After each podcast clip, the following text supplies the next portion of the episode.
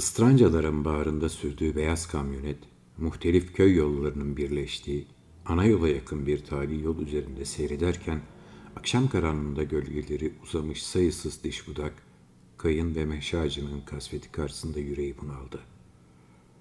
Cep telefonunun çalmasıyla dalgınlığından aniden sıyrılıp yanındaki koltuğu yokladı. Sırt çantasının altından çıkardığı telefonun yanıp sönen ekranına bakınca "Patron" yazısını görerek bir an nefessiz kaldı. Açar açmaz tok sesli bir kadının "Bulabi arazi" sorusunu belli belirsiz işitti. Telefonun daha iyi çekebileceğini düşündüğü bir noktada arabayı sağa çekip durdu. "Duyamadım efendim. Tekrarlayabilir misiniz?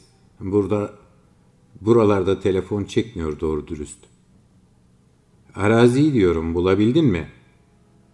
"Maalesef. Tapu kadastrocular bile bulamadı. Sabah ilk oraya gittim." "Tuhaf. Osmanlı arşivlerinde geçiyor ama ismi değil mi?" E "Zaten ilk orada denk gelmiştim.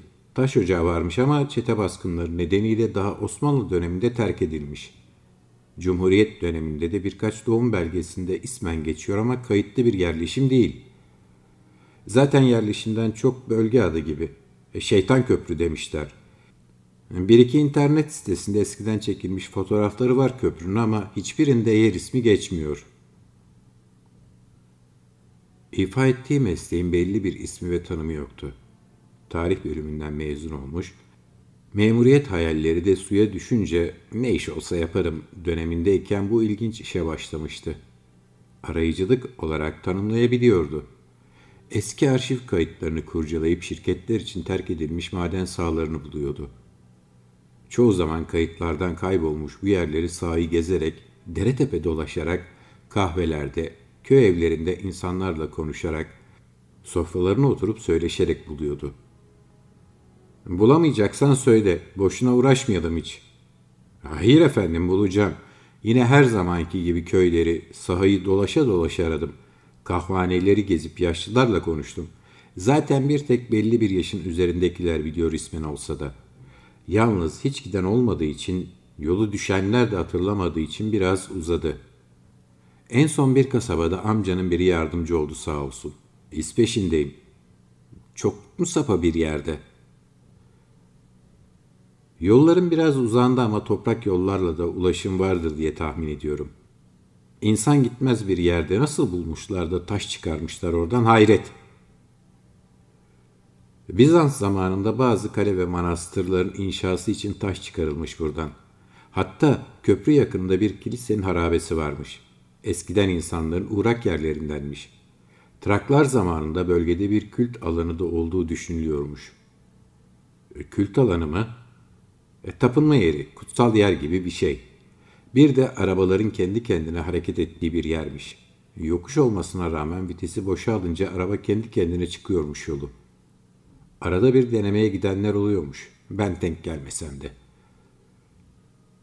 "Başka şirketlerden de bulan, bakan olmuş mu daha önce?" E "Varsa bile bilmiyorum. Buradaki insanların bile unutmaya başladığı bir yer." "Garip. İstranca dağları tarafında delik deşik edilmedik yer bırakmıyorlar.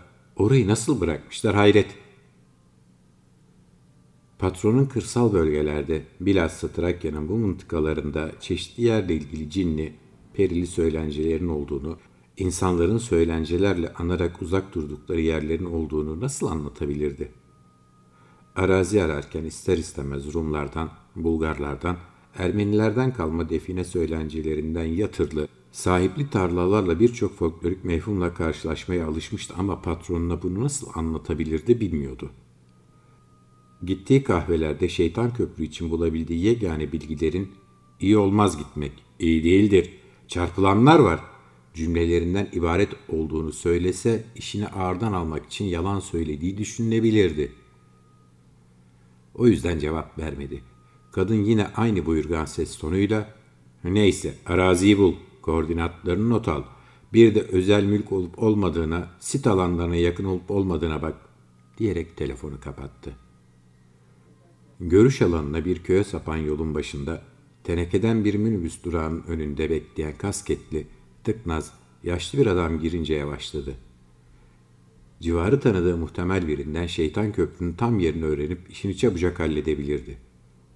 Yeşile boyalı teneke durağın önünde durunca sağ kapıyı uzanıp camı indirdi.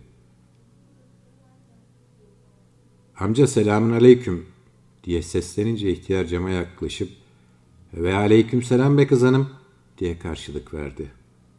"Amca gideceğin yer yolumun üzerindeyse bırakıvereyim, bekleme bu saatte" diye sorunca yaşlı adam gözlerini kısarak baktı. "Kimlerdensin kız hanım, ne tarafa gidersin?" "Buraların yabancısıyım amca, Şeytan Köprü'yü arıyorum." "Yabancı olduğun belli, ne yapacaksın orada?" "Amca bir arazi işi var, bizim aile Demirköy taraflarında. Buralardan arazi bakıyorlar. Yolum düşmüşken ben bakayım dedim." "Oralar hep pangallık, ekmeğe biçmeye gelmez, ne yapacaksın orada? Madravancı mısın yoksa?" "O ne amca, defineci misin? Çıkmaz oradan bir şey.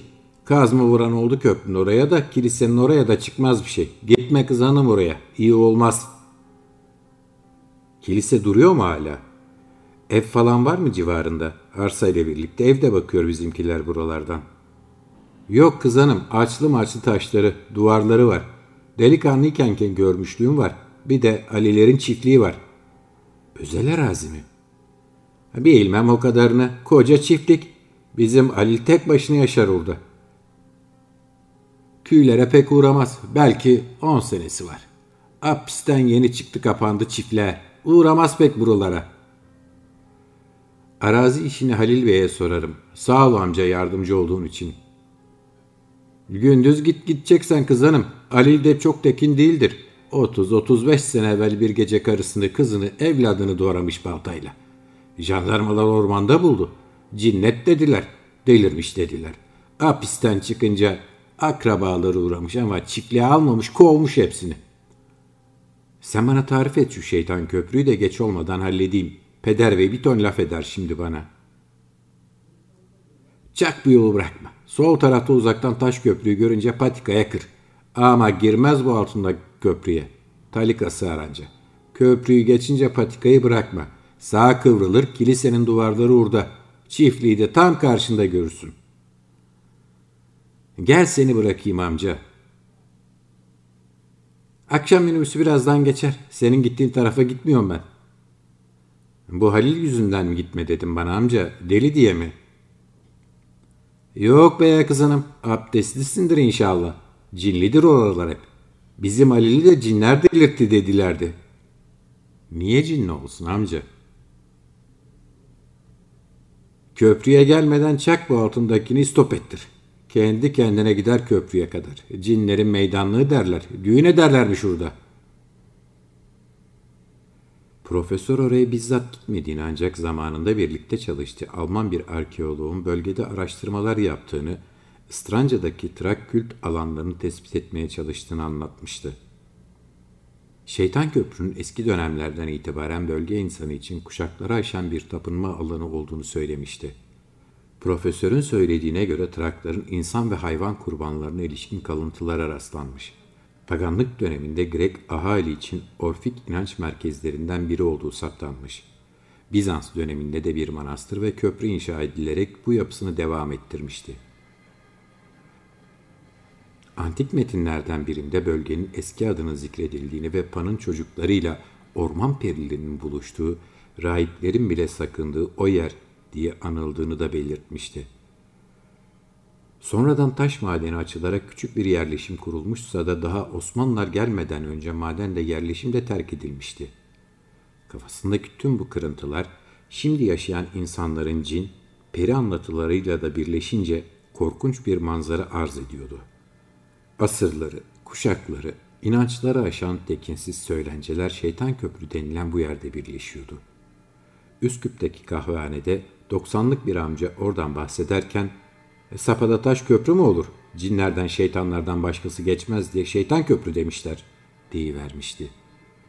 Pınarhisar'daki bir kahvehanede ise altmışlık bir amca gençliğinde kazmayı küreği kapıp bir gece Şeytan Köprü'ye gittiklerinde peşlerine takılıp onları takip eden bir keçiden bahsetmiş. Keçi dile gelip insan gibi "kazma vurmayın" diye bağırınca çil yavrusu gibi "dağıldık kız hanım. Rahmetli Rasim iki üç ay konuşamadı, her işimiz ters gitti demişti. Tüm bu dehşetli sahneler tekrar tekrar kendi başına gelmiş gibi zihninde canlanıyor ve geri dönüp gitme isteği perçinleniyordu.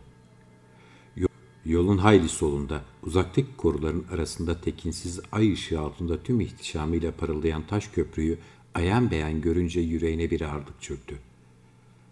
Sola sapan toprak patikaya dönünce iki yandan yükselen ağaçların ay ışığı altındaki tuhaf gölge oyunlarına bakmamaya, başka şeyler düşünmeye çalışarak köprüye doğru ilerledi, ancak anlatılanlar, okudukları bir tevi aklına geliyordu.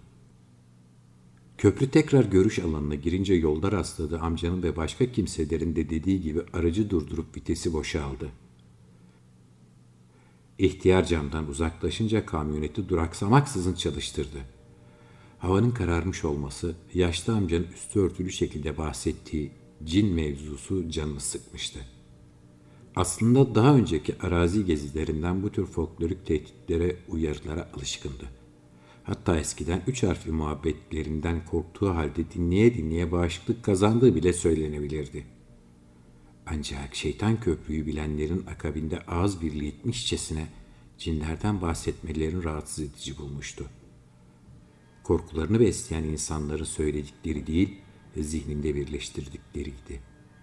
Şeytan Köprü'nün yerini araştırırken bir makalede Trakların kült alanlarından birisi olduğunu öğrenince, makalenin yazarı emekli arkeoloji profesörüyle bizzat irtibata geçmişti. Tüm kalbiyle bu söylentinin kof çıkmasını diliyordu. Araç kıpırdamadığı takdirde kendisine söylenenler, asırları aşan korkulu söylenceler, antik dönemlerden taşıp gelen dehşet kırıntıları mesnedini kaybedecekti. Kamyonet yavaş yavaş kımıldanıp aheste bir şekilde köprüye doğru ilerlemeye başlayınca, oradan kilometrelerce uzakta yatağında uyandığı bir kabusun içinde olmayı arzuladı beyhude yere.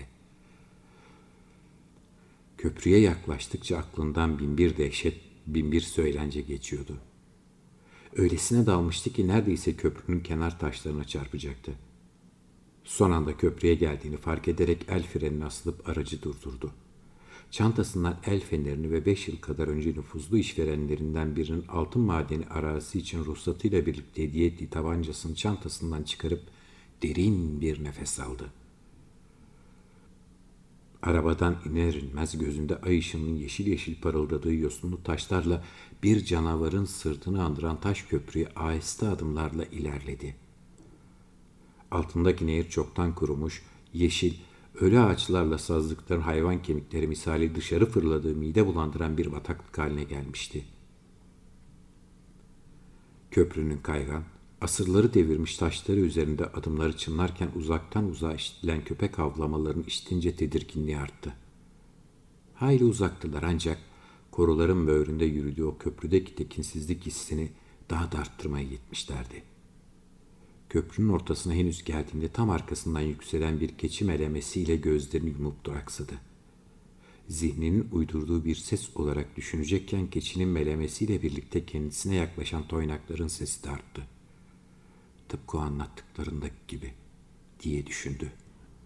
Arkasını dönmeye cesaret edemeden bildiği tüm duaları okuya okuya köprünün üzerinde ilerledi. O adım attıkça keçinin adım sesleri, melemesi arttı. Sanki kendisini çağırıyordu.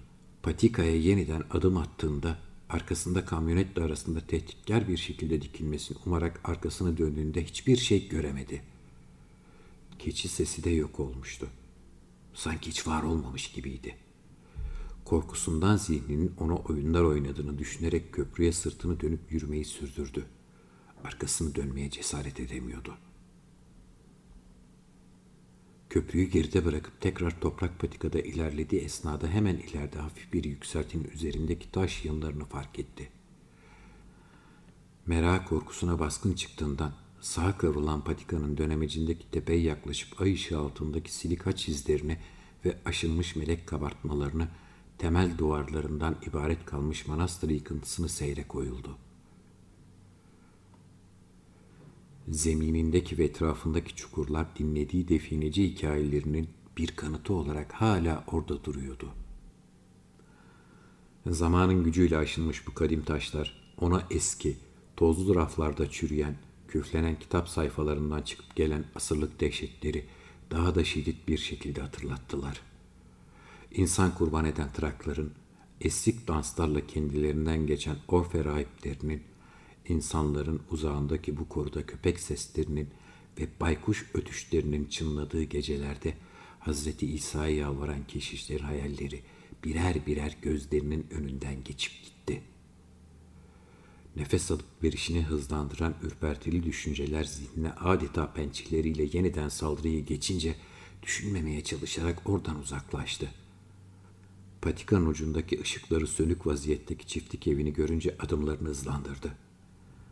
Yabani otların ve sarmaşıkların bürüdüğü çitleri geçip çimene çayıra karışmış patika üzerinden geçip evin kapısına ulaşınca kapıyı yumrukladı.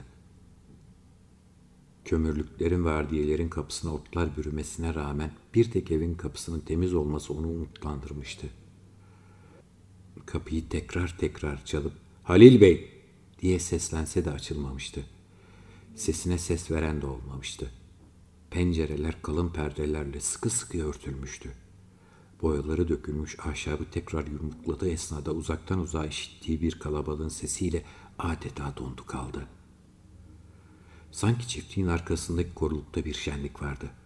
O mevsimde böylesine bir düğüne, eğlenceye denk gelebilir miydi? Hem de akrabalarının yanına sokmayan, delirdiği söylenen bir adamın evinin dibinde. Üstelik köprüde duyduğu o keçi melemesinden, toynak seslerinden ve aniden kaybolup gitmelerinden sonra yine duyduğu bu acayip sesler korkudan soluğunu kesmişti. Koruların dibinde olması hasebiyle o mevsimde böylesine bir şenlik ona tek bir şey çağrıştırıyordu: kahvelerde anlatılan acayip söylentileri. Korku sanki vücut bulup ince parmaklarıyla kalbini an be an sıkarken derin bir nefes alıp seslere doğru ilerledi. Zih- Zihnindeki dehşet hissini bastırabilmek için kulağına hayal meyal çalınan müphem müzik, çalgı seslerinin, şenlik cıvıltıların üzerine üzerine gidiyordu. Arka bahçedeki devrilmiş çitlerin üzerinden başlayıp koruluğa yürüdüğü esnada hemen uzakta belli belirsiz görülen ışıkları fark etti. Sanki bir fener alayı ormanın orta yerine gelip durmuştu. Işıkların altında hareket eden karaltıları, insan gölgelerini fark ediyordu. İçinden bir ses dualar okuyarak gerisin geri dönüp kaçmasını söylese de Mera yine korkusundan baskın çıkmıştı. Adeta ayakları kendi kontrolünden çıkmış, onu yavaş yavaş bu meşhum şenliğe doğru sürüklüyordu. Kalabalığa yaklaştığı esnada gözünün önünde cereyan eden dehşeti ürkütücü tasvirlerle bezeli bir tabloymuşçasına tüm ayrıntılarıyla gördü. Ay ışığının ve kaynağı meçhul sarı peri ışıklarının birbirine karıştığı o uğursuz aydınlıkta zırıltılardan, teneke gürültülerinden ve tiz düdüklerden çalgılar meçhul ellerde dehşetli sanatlarını icra ediyor, ellerinin, ayaklarının ters olduğu ve yüzlerindeki korkunç sırıtışları görülen kara kara silüetler döne döne dans ediyordu.